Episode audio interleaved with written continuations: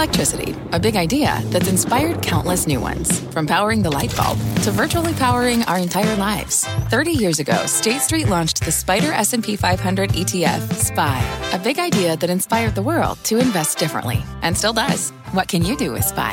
Before investing, consider the fund's investment objectives, risks, charges, and expenses. Visit ssga.com for a prospectus containing this and other information. Read it carefully before investing. SPY is subject to risks similar to those of stocks. All ETFs are subject to risk, including possible loss of principal. Alps Distributors Inc. Distributor.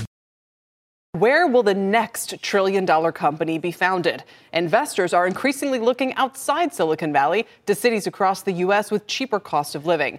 A recent journal article highlighted the growth of new businesses in Atlanta, Georgia, and census data shows them outpacing the rest of the country, along with places like Mobile, Alabama, and New Orleans. Here to discuss in today's Tech Check is Duncan Davidson. He's co founder and general partner at Bullpen Capital. It's good to see you, Duncan. Do you experience this where you are?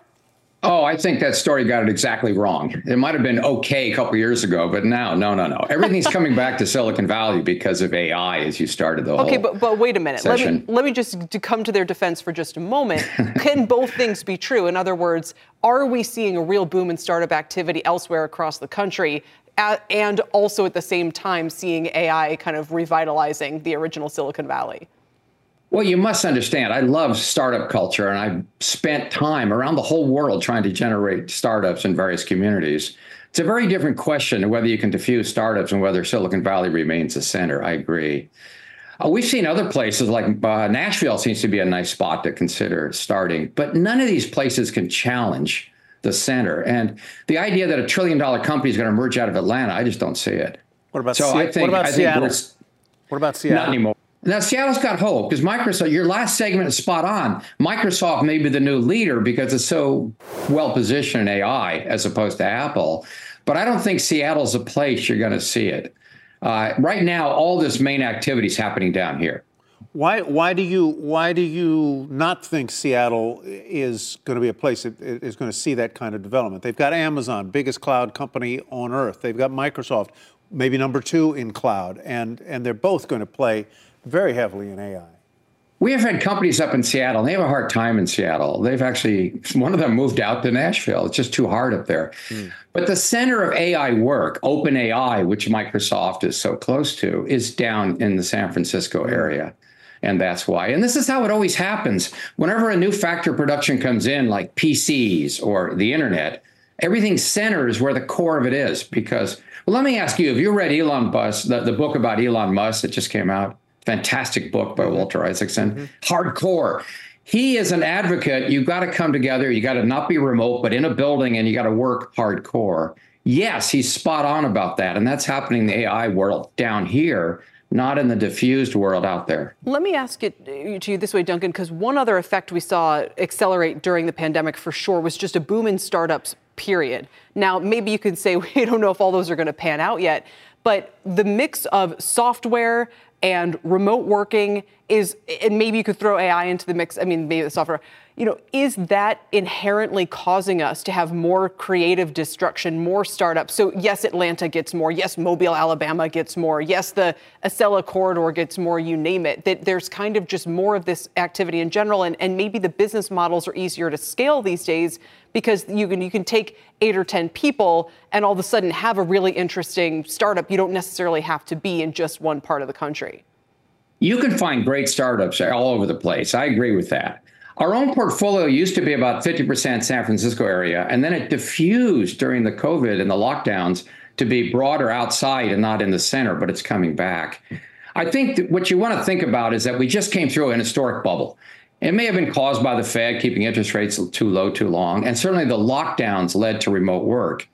But an historic bubble always makes people think it can happen everywhere. But when the bubble's over, people recenter, and that's what we're seeing right now. We're coming back home again. I assume you will say it was ever thus, but California has serious fiscal problems right now and major deficits, and their taxes are very, very high, and they're talking now uh, according to a report we had on yesterday, of instituting potentially a wealth tax. Would that in any way dampen the supremacy of San Francisco and the Valley in, in what we've been talking about? There is a point at which we're going to kill the golden goose. And you may be right. We may be getting this close to it because a lot of people I know with net worth are bailing out to lower tax states. But I don't I don't think people really believe that the current administration in California really destroy the thing. They might, but they don't really believe it's going to happen. How would you describe, Duncan, the general state of activity in San Francisco and, and the vibe out there, there in Silicon Valley and kind of in the whole region these days? Obviously, it reached a nadir during COVID, but it sounds like you're saying, you know, it's coming back. Somewhat. Uh, San Francisco's a mess. I mean, the fact Gavin could clean it up for that big summit in a couple days and let it go back downhill again, the priorities these people have are completely wrong. And so parts of the city are still a war zone, and nobody wants to go there. But there are parts that are very healthy.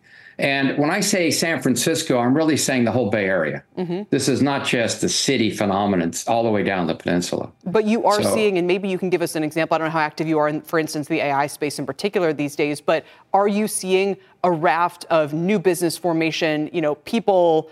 Uh, people renting out, you know, office space across the area. I mean, things like that. Well, Y Combinator is a huge factor. And I think in the most recent cohort, it went from 20% AI based to 60%. And these are all being spun into areas around the San Francisco area. So, yes, we're seeing a big take pickup.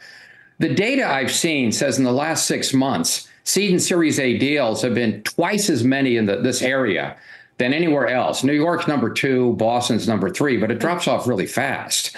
So, yes, you can actually see in the data it's recentering here. That's really interesting. Fascinating. Really, really interesting stuff, Duncan. Thank you so much. We appreciate it. Look around. You can find cars like these on AutoTrader. New cars, used cars, electric cars, maybe even flying cars. Okay, no flying cars, but as soon as they get invented, they'll be on AutoTrader. Just you wait. AutoTrader.